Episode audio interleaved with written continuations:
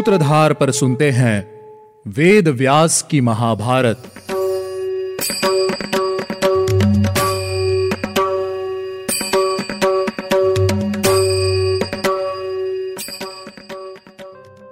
आप सुन रहे हैं सूत्रधार प्रस्तुति वेद व्यास की महाभारत और मैं हूँ आपके साथ आपकी सूत्रधार मान्या शर्मा। आज हम शुरुआत करेंगे हमारे नौवे एपिसोड की।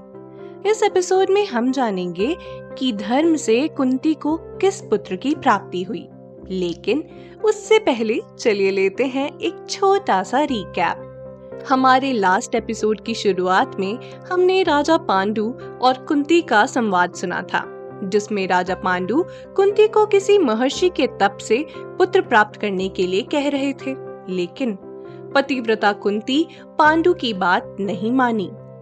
इसी के साथ कुंती ने राजा पांडु को राजा व्यूषिताश्व की कथा सुनाई, कि कैसे राजा व्यूषिताश्व की पत्नी ने राजा की मृत्यु के बाद भी पुत्रों की प्राप्ति की। कुंती ने पांडु को भी पुत्र प्राप्त करने के लिए कोई और उपाय ढूँढने को कहा। आखिर में कुंती ने राजा पांडु को दुर्वासा ऋषि के द्वारा मिले हुए वरदान के बारे में बताया। कि वह उस दिव्य मंत्र से किसी भी देवता का आवाहन करके उनसे पुत्र प्राप्त कर सकती है। वरदान के विषय में जानकर पांडु बहुत खुश हुए और उन्होंने कुंती को धर्म देवता का आवाहन करने के लिए कहा। कुंती के आवाहन से धर्मदेव कुंती के पास आ पहुँचे और कुंती ने उनसे एक पुत्र की मांग की। अब जानते हैं आगे की कथा। पुत्र की मांग करने पर योग मूर्ति धारण किए हुए देवता धर्म के साथ कुंती ने समागम किया, जिससे कुंती ने एक ऐसा पुत्र प्राप्त किया जो सभी प्राणियों का हित करने वाला था।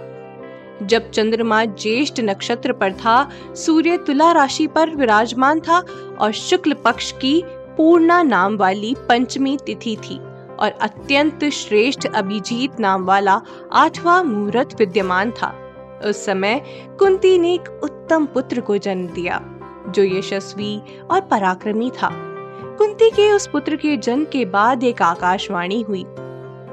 यह श्रेष्ठ पुरुष धर्म में लीन रहेगा और इस पृथ्वी पर धर्म और सत्यवादी राजा होगा।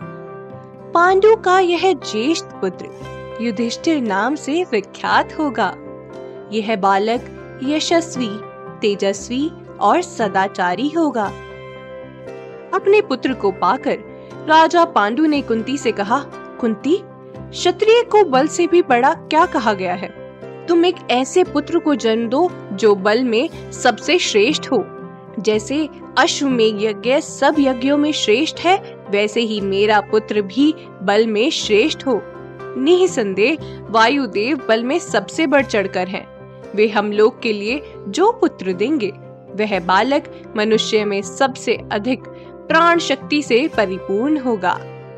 पति की बात मानकर कुंती ने वायुदेव का आवाहन किया। वायुदेव मृग पर बैठकर कुंती के पास आए और बोले, कुंती, तुम्हारे मन में जो भी इच्छा है वो कहो। बताओ, तुम मुझसे क्या चाहती हो? मैं तुम्हें क्या दूँ? कुंती ने शर्माते हुए कहा, भगवान आप मुझे एक ऐसा पुत्र दीजिए, जो महाबली, विशाल काय होने के साथ ही सबका घमंड चूर करने वाला हो। और इस प्रकार, वायुदेव से कुंती को भीम की प्राप्ति हुई। भीम के जन्म के बाद ही आकाशवाणी हुई। यह बालक सभी बलवानों में श्रेष्ठ है। भीमसेन के जन्म लेते ही एक अद्भुत घटना घटित हुई। भीम के जन्म के बाद दसवें दिन कुंती भीम को गोद में लिए एक सुंदर सरोवर के पास गई और स्नान करके देवताओं की पूजा करने के लिए कुटिया से बाहर निकली। कुंती के बाहर आते ही एक बाघ ने कुंती को मारने के लिए उस पर हमला कर दिया, जिसे राजा पांडु ने तीन तीर मारकर ढेर कर दिया। उसकी आवाज़ से पूरी पर्वत घाटी दहल उठी और कुंती भी यह सब देखकर डर से उछल पड़ी। उस समय कुंती को ध्यान नहीं रहा कि भीमसेन उसकी गोद में ही सो रहा है। उस समय भीम पर्वत के शिखर पर गिर गया। गिरते समय उसने अपने अंगों से पर्वत की शिला को तोड़ दिया। इस तरह पर्वत की चट्टानों को टूटते हुए देखकर महाराज पांडु आश्चर्यचकित रह गए। जिस दिन भीम का जन्म हुआ था उसी दिन हस्तिनापुर में दुर्योधन की भी उत्पत्ति हुई थी। भीम के जन्म के बाद पांडु ने सोचा, अब मैं ऐसा कौन सा उत्तम कार्य करूँ जिससे मुझे एक श्रेष्ठ पुत्र की प्राप्ति हो? पांडु ने मन में विचार किया। मैंने सुना है कि देवराज इंद्र सभी देवताओं के प्रधान हैं। उनमें बहुत बल और उत्साह है। वे बड़े पराक्रमी और अपार शक्ति वाले हैं। मैं तपस्या से उन्हें खुश करके एक बलशाली पुत्र की प्राप्ति करूँगा। वे मुझे जो पुत्र देंगे, वह निश्चय ही सबसे श्रेष्ठ और हर युद्ध में विजयी होने वाला होगा। मैं मन, वाणी और क्रिया द्वारा तपस्या करके इंद्रदेव को प्रसन्न करूँगा। ऐसा निश्चय करके महाराज पांडु ने महर्षियों से सलाह करके कुंती को सावंत सर व्रत का उपदेश दिया। वहीं दूसरी ओर धर्मात्मा पांडु भी इंद्रदेव की आराधना करने लगे। वे एक पैर पर खड़े होकर कठोर तपस्या करने लगे।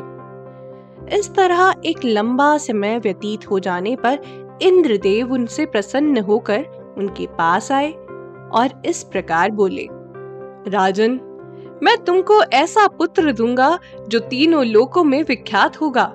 वह ब्राह्मणों, गो और सभी मनुष्यों की इच्छा को पूरा करने वाला होगा। मैं तुम्हें सभी शत्रुओं का अंत करने वाले सर्वश्रेष्ठ पुत्र का दान दूँगा।